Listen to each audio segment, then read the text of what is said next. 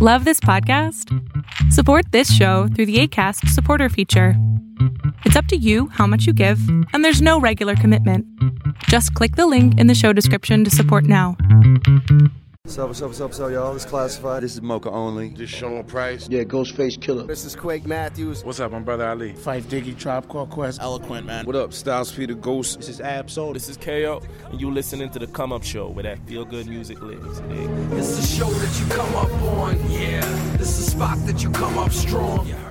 Hey, thank you for joining me today on the Come Up Show podcast. My name is Cheto, and today's guest is a multi-talented artist. He's an MC, producer, engineer, singer who goes by Relic, aka Rel McCoy.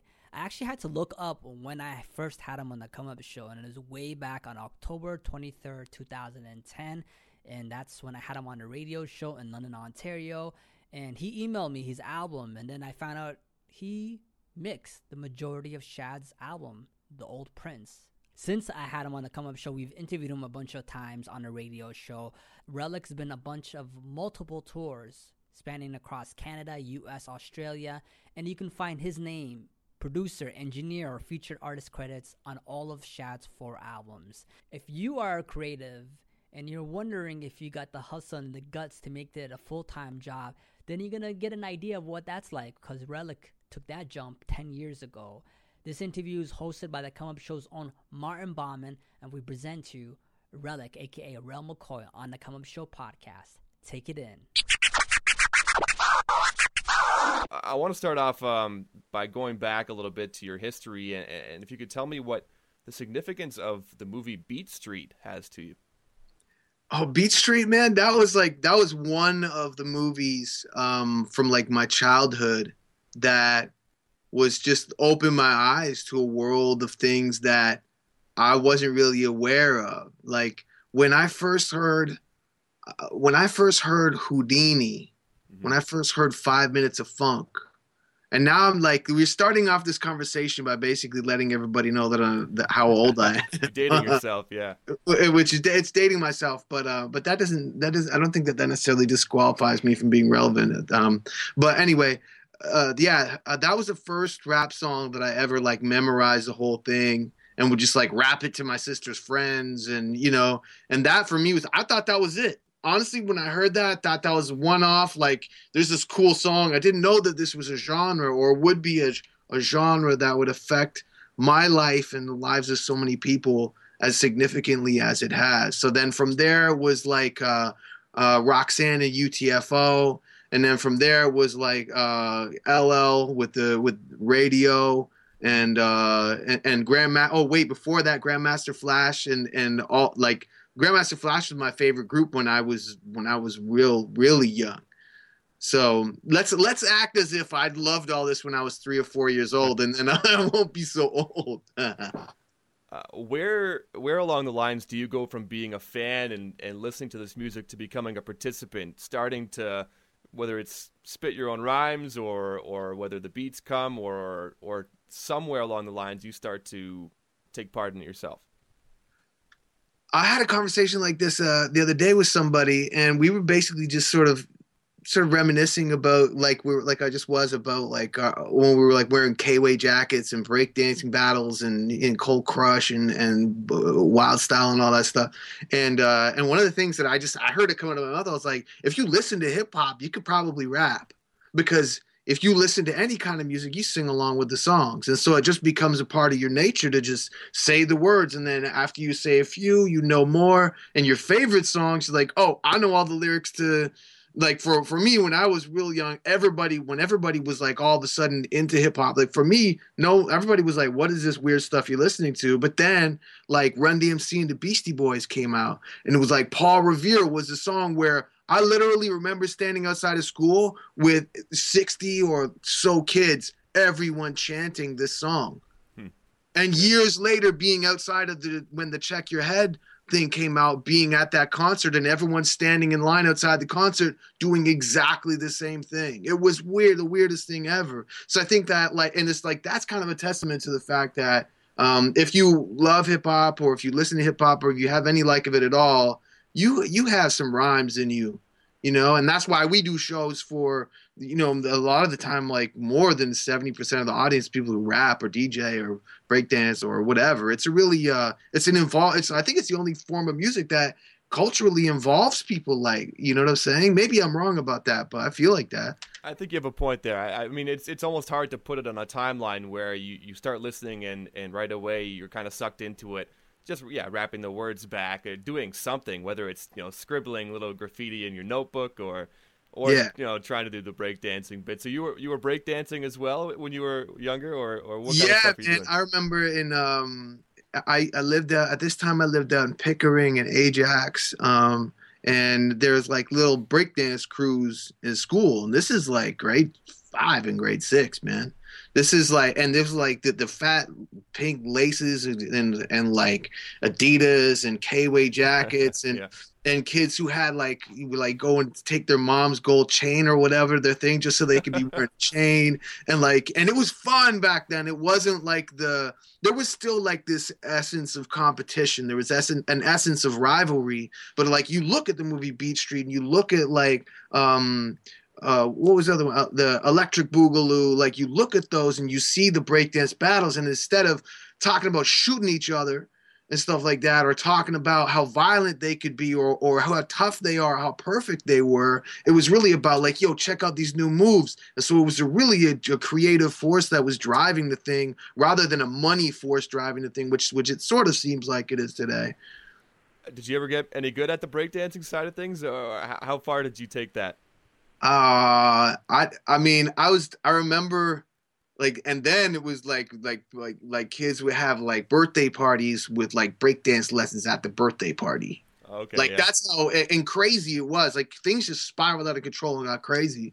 I don't know. I had some moves, but I don't like saying that now because this is ages and ages ago, you know? So it was like, but then it was also too, at the same time, it was more of a team mentality too. It wasn't about like, now it's like it's all about me, and unfortunately we're stuck in a weird like internet world where it kind of has to be that to an extent. But like back then it was like there was way more of a community sense. Like when we were doing the breakdance battles, just like Beach Street and stuff, where you see people like the crews battling against each other, and it was fun, and that was like literally what was happening back then. So it was like, oh, I'm good at this move. Oh, this guy's good at this move, and so we have like a little team of guys working together. And now it's like you just got to be a jack all trades and just go for number one, you know?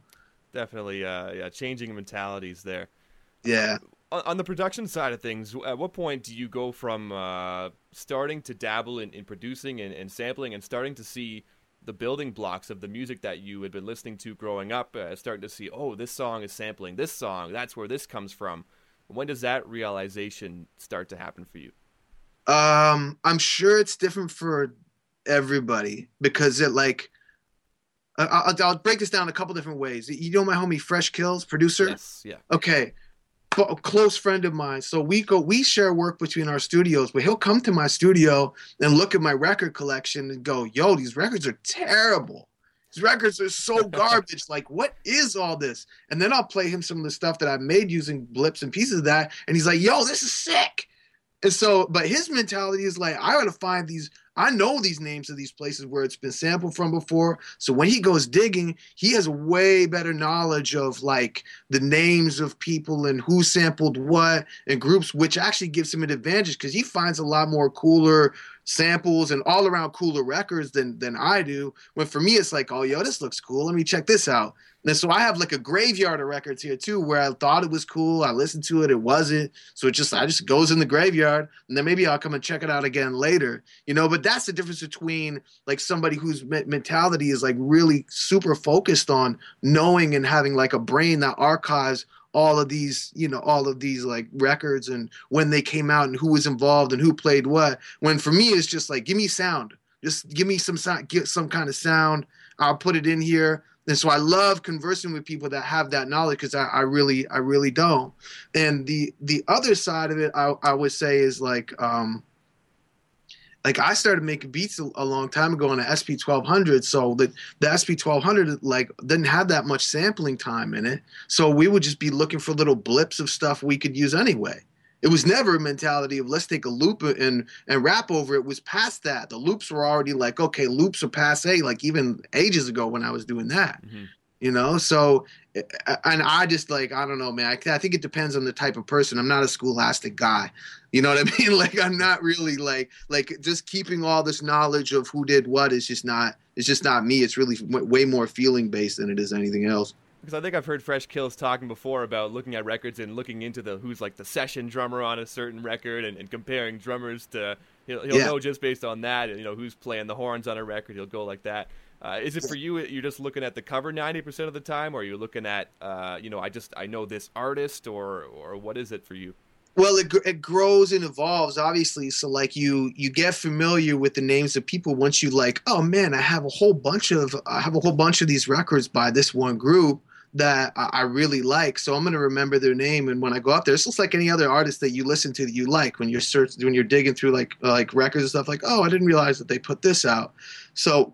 Norman Connors is one of the guys who, I don't know if you know of Norman Connors, but like DJ Premier sampled that for Das EFX, one of the Das EFX. One of the Das EFX songs.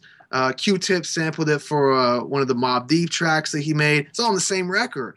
Like all these crazy things in the same record. So I keep my eye out for Norman Connors records, but then you buy the record because of the name and then you listen to it and it's a completely different thing that you thought it was going to be anyway.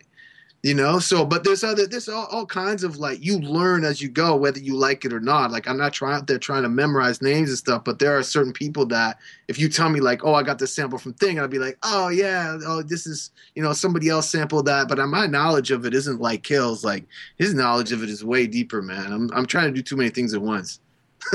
When you started the production side of things, was it sort of out of necessity, like I need beats to rap over, or was it just a growing of interest? You wanted to try something new. Where did it come from? Yeah, that came out of DJing, right? Like I first like was writing raps when I first heard hip hop because I just wanted to rap and have fun with my friends, and then, you know, the breakdancing thing, it was all sort of intertwined there. And then I would like to have my dad's like old crappy turntable, and like bought this mixer. It didn't even have a fader on it. The first one I bought, I didn't know.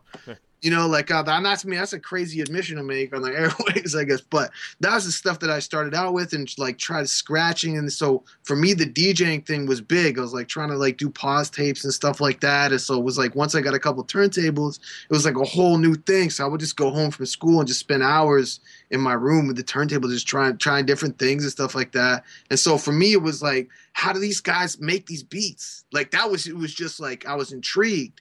And so from there, I had a friend named Nate who made these beats on a Commodore 64.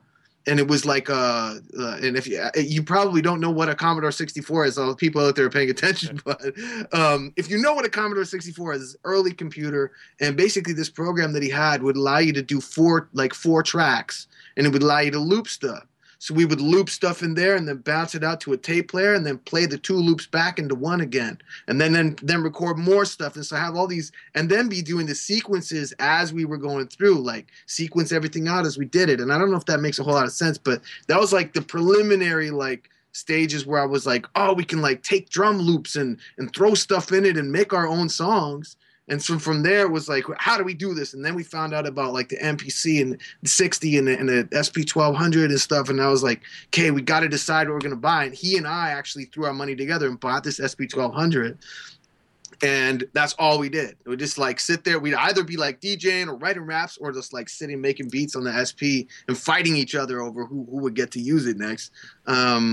But yeah, I don't know if that really answers the question, but that was my experience. That's really a labor of love then. If it's such a time intensive process working on a Commodore 64. I would imagine that just the sheer amount of time it takes to do one beat, all the steps that are involved there. Yeah, but for us, it was like seeing a miracle happen. You know, it was like this is. Like, what will they think of next, you know? And it's like, at the same time, it's like Atari graphics or whatever. PS1 wasn't even out then, bro. Like, you know what I mean? Like, that's dating myself. Holy cow, we're going into the archives. Can you give me a list of maybe 5 formative albums for you when you're growing up, the ones that you keep coming back to, and the ones that really shaped you as a person, as a musician, the ones that were always in rotation?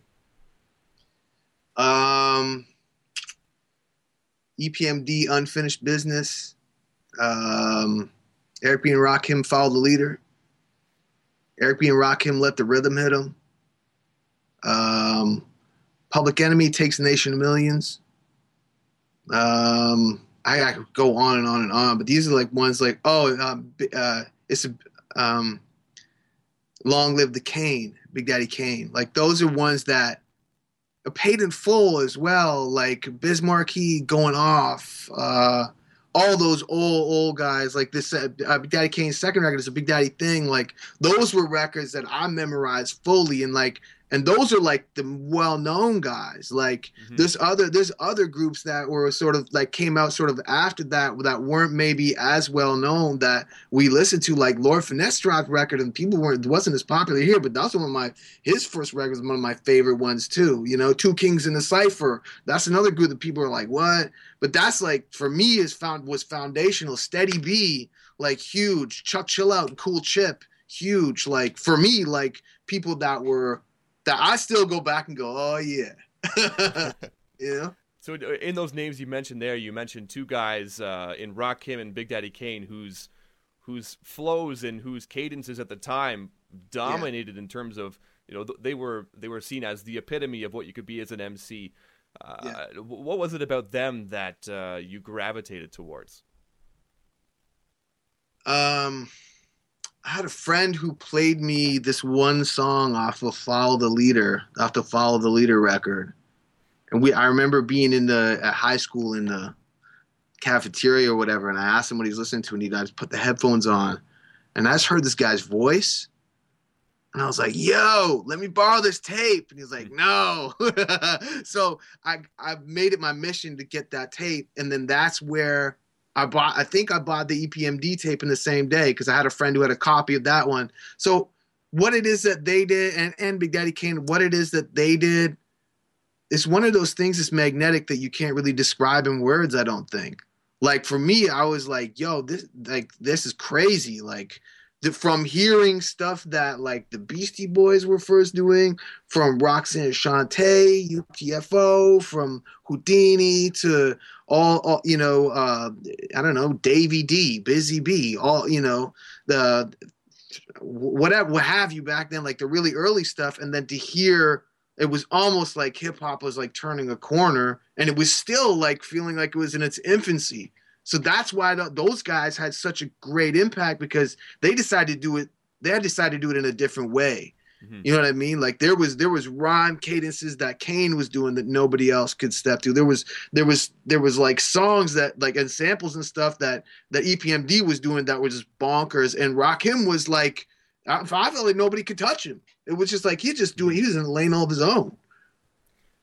At what point? So I mean, you're listening to these guys. I imagine you start writing, and you know, keep on writing throughout the years.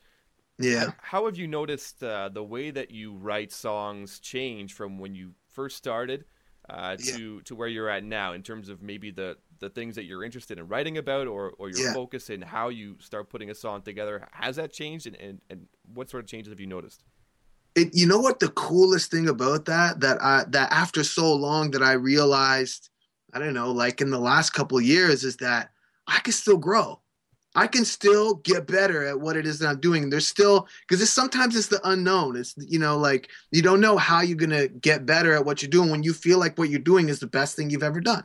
You know what I'm saying? Like, but there's always like this room where you can grow. And so really just studying what other rappers are doing and being encouraged and influenced by them. And some people will say that's taboo. Some people will say that's biting. But if you say that you've never been influenced by another rapper before, you're just a liar anyway. You know, so for me, I still do that. You know, I've been blessed to be sit here in the studio and watch Shad write his rhymes. So, and that was like, I don't know if he knows that was life-changing for me. I was so he's the most versatile rapper I've probably ever, you know, been close to. And the way that he was doing his, the way that he was putting his stuff together, was completely different than the way I would.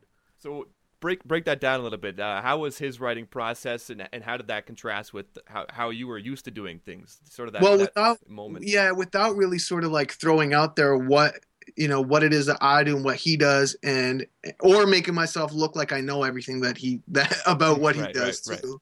Right. I always just start with a line and would just go with another line that fit the line before, and if I could fit something witty in there, I would.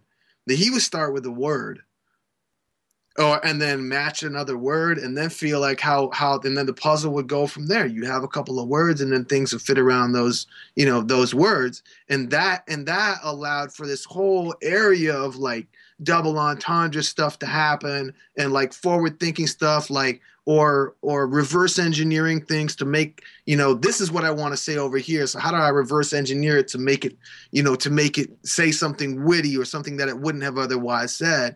And the funny that you asked me that, because the record that I just finished working on is like all of the writing is written differently than I've ever written anything before, with the exception of maybe one or two songs where I really had a message I wanted to drive home. It's been a lot of fun writing this one, because that's like, I know I can get better. I know if I just push myself a little harder that I can make a better songs in this record than I did on the last one. And I feel like you get to a point where you're like, I don't know, this is pretty much as good as I can do, So it's hard. You got to push yourself, man. This new record you're working on, you're choosing to go direct to the fans here, going on a crowdfunding method, and it seems to have worked out so far. It looks like it's taken up.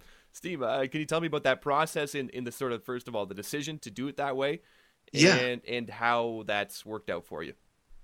I'm a long-winded guy, so I'll try and try and keep it simple. Last October, I got a grant from the Ontario Arts Council to do a record that I had been wanting to work on. And basically the idea behind that record was to have a bunch of other producers involved. And I produced a couple of tracks myself, but there were specific people that I wanted to work with. And I didn't want to hit them up on some, hey, I don't have any money, can I have some beats? I just can't do that to people. I know how that feels, and it's not cool. So anybody out there that's doing that, stop doing that. Get grant money, do it that way.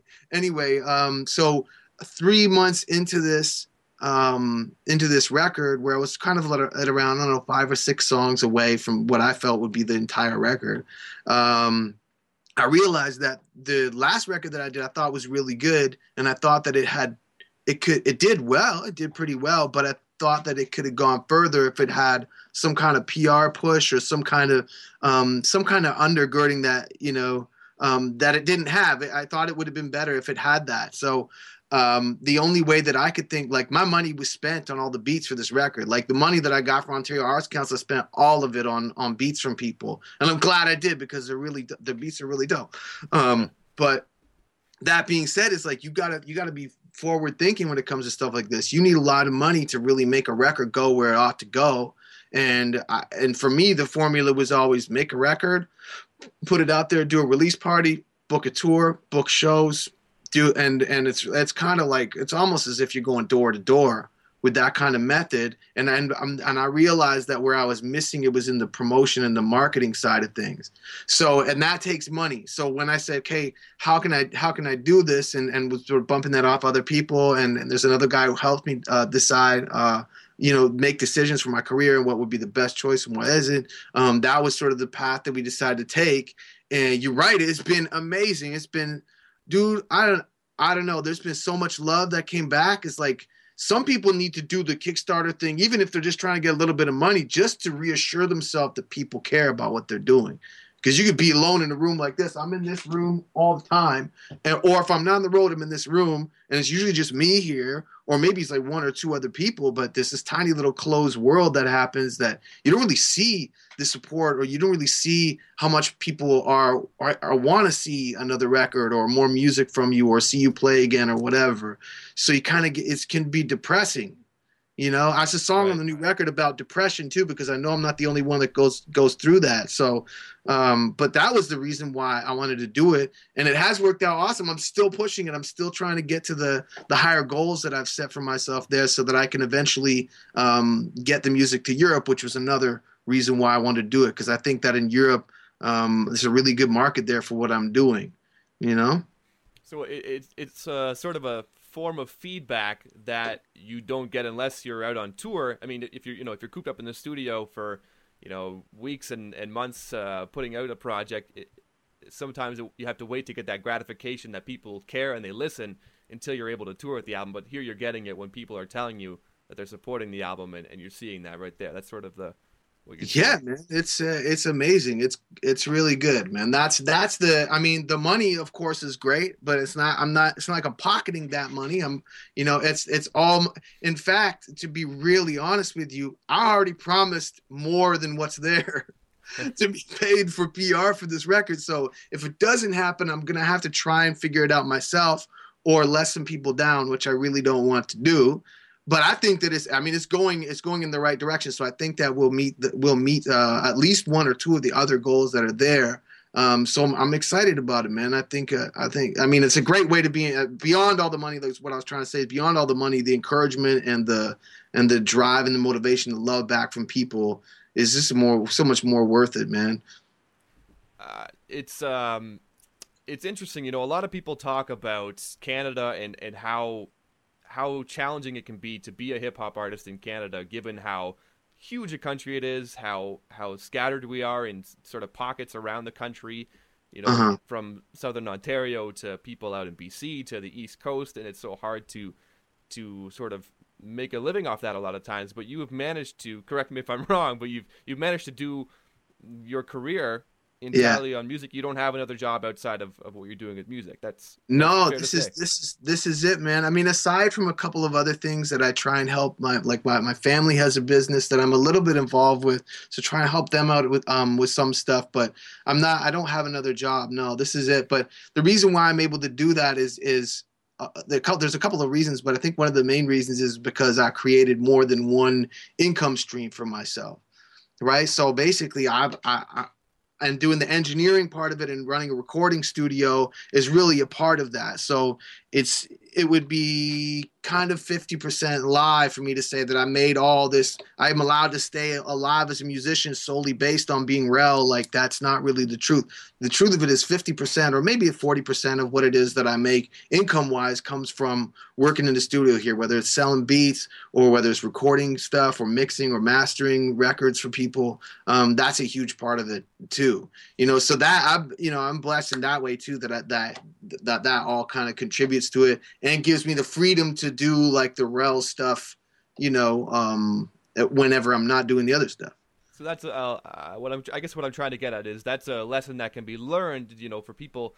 A lot of people wonder, how can I make a living doing this? But there are ways, you know, if you learn how to mix, if you learn how to engineer, if you can get people, if you can set up a studio to have people through and can prove your worth like that, there are ways to have a career without signing to a label and, you know, having, you know, X, Y, and Z happen to you. Yeah, absolutely, man. And you know what? I have to mention the grant thing again, because that's something that a lot of people are scared of, just simply because they pop open their computer and sit on Facebook all day, but they won't go to the Ontario Arts Council page and find out what programs are offered.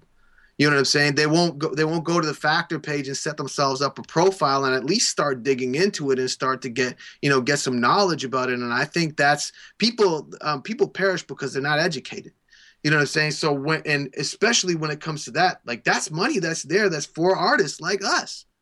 That's money that's there. That's supposed to be, you know, undergirding the lives of the people that want to be doing this full time. And no, it's not possible for everyone to do it full time. And yes, there was a 10-year transition period of me working a job and doing this. So all the pie in the sky mentality, all the get rich quick schemes, all the pyramid scheme mentality that people have about the rap game needs to go.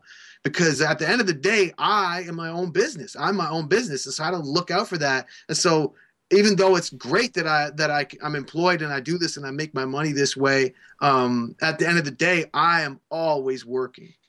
Like, there's not, like, I seldom take a break.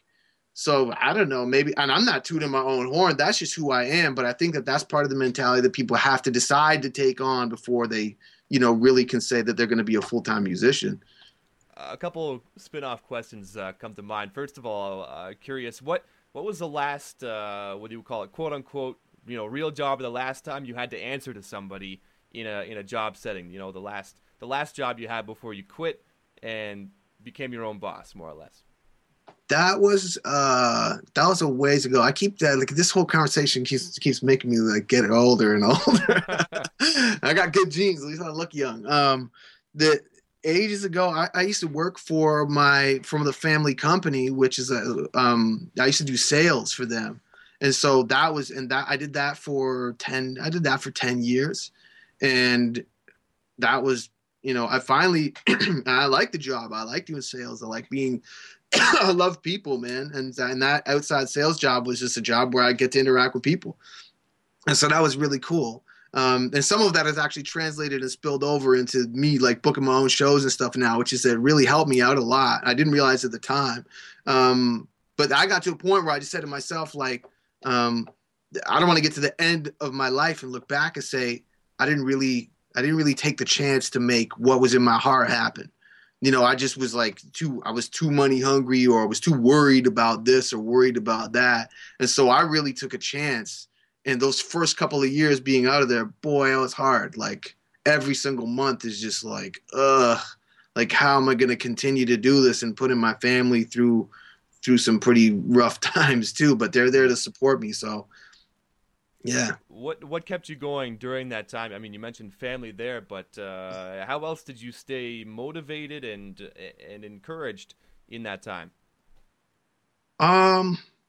I pray a lot, man. I pray a lot, dude. 'Cause like every time I come to one of those end of those months, I just be like, God, I know you see what's going on here. Like, please don't let me lose my house. Please don't let me lose my car. Please don't let me miss a payment or whatever it was. And so I have to, like, just as being a real person, and I know that there's a lot of people that don't really not really spiritual people or don't really think in terms of that. And so I respect that. But I think it's just in order for me to be real with people, that's just part of who I am. And so I really think God helped me through it, man. And that's, you know, I'm not a preachy dude, but that's a reality of how I sort of live my life. And I thank God for just being allowed to be here, because to me, there's a lot of miracles that happen to make me be here. Whether you decide to call it a miracle or a suspension of I don't know, whatever it is that you want to call it, you know. So I'm really thankful just to be here and be doing what I'm doing and hopefully be positive to other people, man, and just keep on having hope that things will work out. You mentioned before when you talk about being in sales before and how that helped with booking shows. Yeah. I want to bring up a conversation that you had with a booking agent talking about booking a tour in Australia and how difficult they told you that would be for an independent act. Yet lo and behold, it happens. You go on tour to Australia. Can you tell me a little bit about that conversation and what you learned in the process of proving that person wrong? That goes back to your last question. Like, what did you do to keep on going? So a lot of the motive, I got to thank a lot of the people that told me, you can't do this. You cannot do this, bro. You got to get a day job. And then I just like, no, I don't believe that, man. And so there's times in your life, and sometimes you got to accept the reality that, like, I live in the real world, you know, I'm not on cloud nine or whatever. So sometimes you got to accept the reality of the way things are. But there are other times you got to challenge, like, what people tell you. And I was at the Coca conference in Niagara a couple of years ago. And that was early summer of 2014. And I met this one guy who was from a booking agency who I had known before. I sort of bumped into him, and I told him, like, this is what I want to do. I want to book a tour in Australia. And he said, you know what? You're never going to do it. And I said, oh, well, why? I asked him, like, I wasn't unreasonable. I was like, well, why? Why would you say that? And he said, you know, even the most popular acts that go there and try and do their own bookings can only get 3 or maybe 4 bookings. You're going to waste your time trying to book it. Dude, I went home from that, and all I did for the next 7 weeks was stay up until the middle of the night until it was like 5:30 in the afternoon their time and 3-4 o'clock in the morning our time or whatever it was, and just cold called people, man. Just cold called, like looked up venues, called the venues, was like, hey, this is me, this is what I'm doing, I'm gonna be in Australia and I'm gonna be doing this, and we ended up having 10 shows. And I mean, the 8 of those shows were really good, big successes. And 10 of them were huge successes in the light of a guy who was just, you know, on his pompous horse telling me how I could not do what I do. Mm-hmm. You know, so sometimes you got to have that mentality too and just push through and say, you know, I can make something happen, even if someone else won't help me make it happen. So prior to this conversation with the booking agent, did you already book that flight out to Australia, or was that something that you did afterwards? I mean, when you're mentioning the people that you're on the phone with, you're saying, I'm going to be there. Is that just, you know, positive reinforcement in your mind that you're sort of realizing on that path, or did you already have that plane ticket and you're just trying to scramble to make that happen? I was invited down there by a little conference called Crosswords, and they said that they would pay for me to come down. But at the time I was making those phone calls, I did not have a ticket, so it's kind of in the middle of the road. So yeah. Kind of speaking it into existence while, you know, knowing that there was a way to get there. Yeah, sort of. And you know what? For me, I just felt like if this doesn't work out, there's no shame because I don't know these people anyway. So it'll be what it is. Yeah. But now I have contacts at a bunch of different places there that I can make it happen again if I want. I just need to pay my speeding tickets that they send me in the mail, which I'm probably not going to do. I want to bring up another quote of yours, and this is sort of a message of encouragement to artists, telling them not to quit. You've come too far, and it's a bad idea to pretend to know what's going to happen tomorrow. You don't. So shut up and keep being amazing at what you were put here to do. Tell me a little bit about this. I mean, these words of encouragement. Wow, that was probably me. When I got asked whatever the question was, that was probably me just sort of saying, what would I tell myself a couple of years ago? And that was like, there's a way. If they say if there's a will, there's a way. And I don't know if that's like, I don't know if that's like the golden truth or whatever, but I think that if you want to do something, you can do it. But I also think that having a positive mindset and just hopeful ideas and I'm not, like I said, like I had a song on this new album about depression, and I spent lots of time being depressed and not having any hope and not having any faith that anything was going to work out, and just didn't care anymore. Like there's been a lot of times like that for me, but I think that you gotta as a human being, you just gotta keep pushing forward. You just gotta keep doing what you do, and for like the Kickstarter campaign said, I do this for the love. I love people. I love the interaction with people. I love communicating with people, the feedback and all that stuff. And I think that is probably at the core of why I said that, because I think that's a good enough reason to keep on doing what I'm doing. If it was motivated by something else, I think that's when people get in trouble, because it's not really like the motivations of money or being famous or having some kind of notoriety or respect or whatever. Like, dude, those are all things I could do with, like, in waves. Like, bring it on. I could use that right now just for my family's welfare and the financial things that I have to deal with and stuff like that.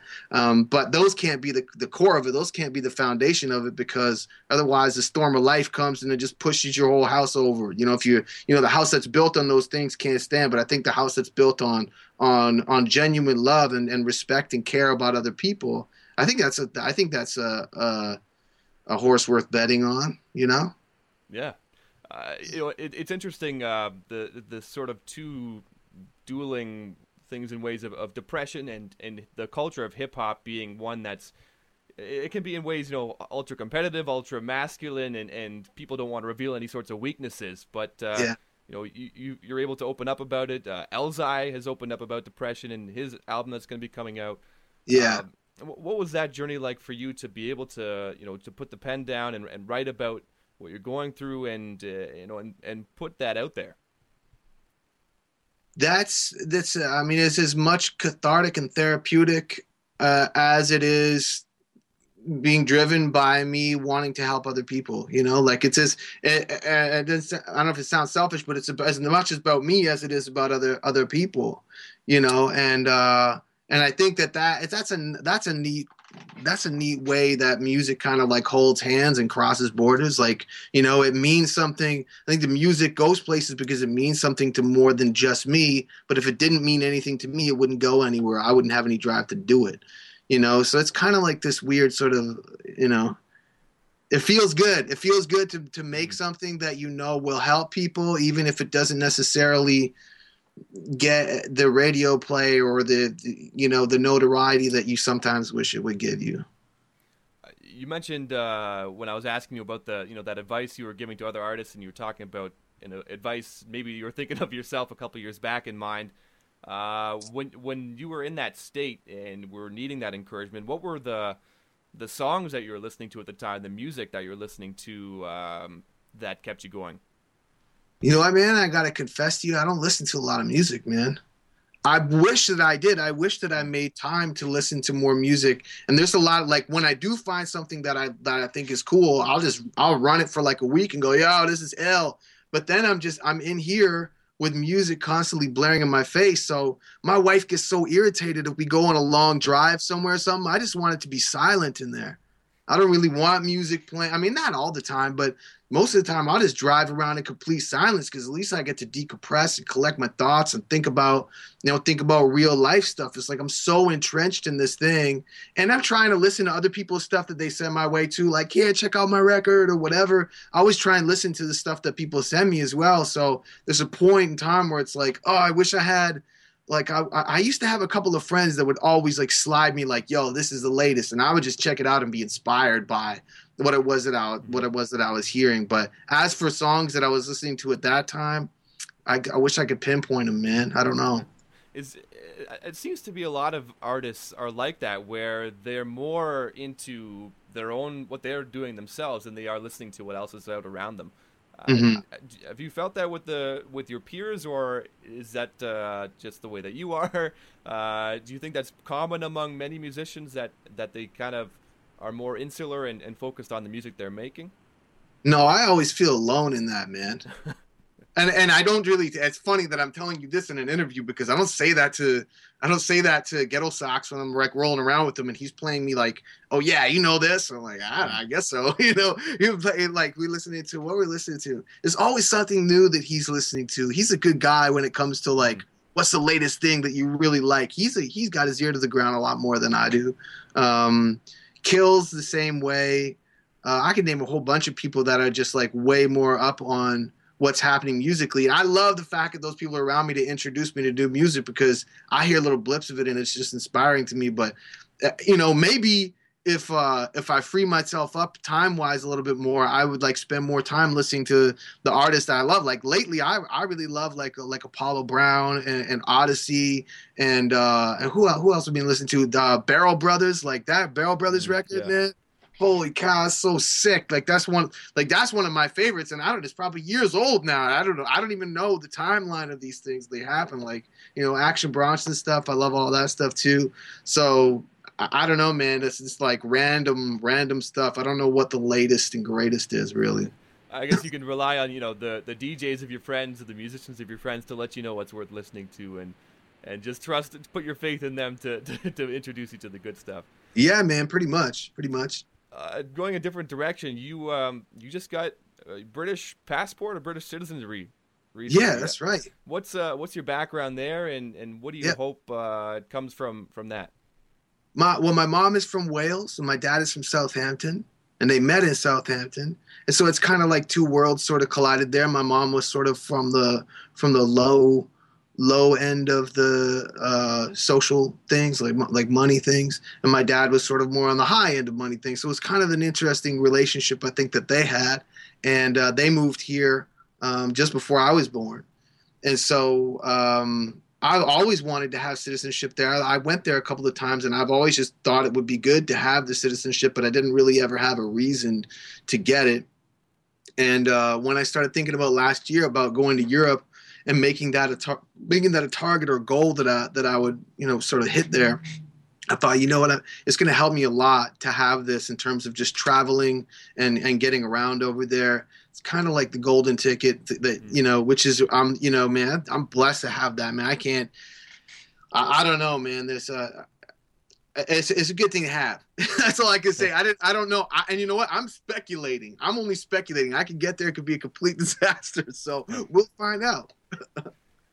When you look ahead to, I mean, it's still pretty early in 2016 right now. When you look ahead to this year and the next year or so to come, what are the sort of the things on your horizon, like the, you know, like getting to Europe? What else are you looking to accomplish? I'm gonna take it as it goes, man. I always wanted to do a record that's just singing. And I keep having people telling me at the shows, you should do a record that's just singing. So for the last few years, I've been thinking about doing something like that. I've also been on the last record that I did, the 13th Floor record, and on the new record. There's no rapping features. I don't feature anybody on it. I've kind of got this mentality that's a bit of a waste of time when it comes to working on your own project.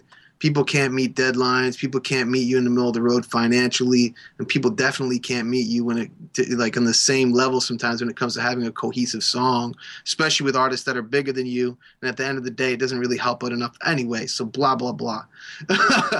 So I kind of moved on from that, but I think it would be nice to do a record that just features rappers, like making songs that just features rappers that I know personally that I want to work with that I really love and want them and kind of want to pull them in just so that I keep them in the game, because so many people are sick and tired of this now. One more piece of advice that you've offered that I want to ask you about, good parting message perhaps. You've said it's not coming to you. Go out and get it. Can you elaborate on that? Yeah, I think that I don't know how it happens, because we're kind of like way past the time when people like think about we're really thinking about getting signed, and or the workings of the industry are way past the point where you submit your demo tape from an A&R and you hope and pray that you get an email back from them, or not even email, phone call back from them, and then some miraculous thing happens and all of a sudden you're famous and rich. That mentality, when that was happening, that mentality was wrong. But that was the mentality, because that was how the industry worked, quote unquote, right? So, but now, I don't know how people still have this mentality. It's like sitting on the dock of the bay, waiting for some boat to arrive with all your treasure in it. But that's a common mentality now. It's insane to me how much people are, give me everything and give it to me now. And at the same time, they're like, immediately. Don't make it happen now. Make it happen like yesterday. Mm-hmm. So it's crazy. We live in this mentality of extremes, and then beyond that, the attention span of these people is nil. So it's this crazy crux of like weird, sort of a weird I don't know, worldview or mindset when it comes to like the average person. And we as music lovers are heightened maybe a little bit more emotionally about these things. We take things to heart a little bit more, and so there's all kinds of crazy ideas about how to get yours or whatever it is in music. And the reason why I said what I said is because I think that hard work pays off. And you can always learn to be a better musician, or you can learn to be a better rapper or DJ or breakdancer. You can always learn that. But you can't just necessarily go out and learn your own sense of self-worth. You can't just automatically learn how to be a good business person, or at least be motivated like a good business person should be, you know, or work hard. Like that, the idea to work hard is something you got to like pound into people. People don't get that.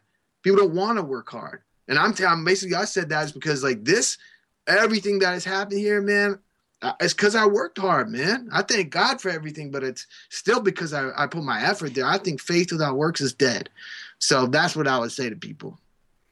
It's been a lot of fun talking to you. Anything else you want to add here?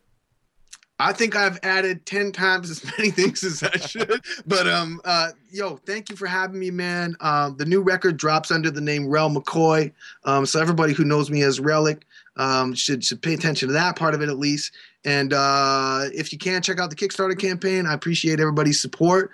And as always, man, hit me up on Twitter, Instagram, RelMcCoy. All right, thanks. Have a good afternoon. Thank you, man. Take care. Peace. Peace, brother. I hope you enjoyed our conversation today with Relic, aka Rel McCoy. If you'd like to support his crowdfunding campaign, hit the link below in the show description. And if you are a creative and you're thinking of, going full time, I would love to know your comments and I would like to know what you do. Hit us up on the Come Up Show. Maybe we'll connect you. This is your boy Cheto. Thank you for listening. We'll see y'all next Wednesday.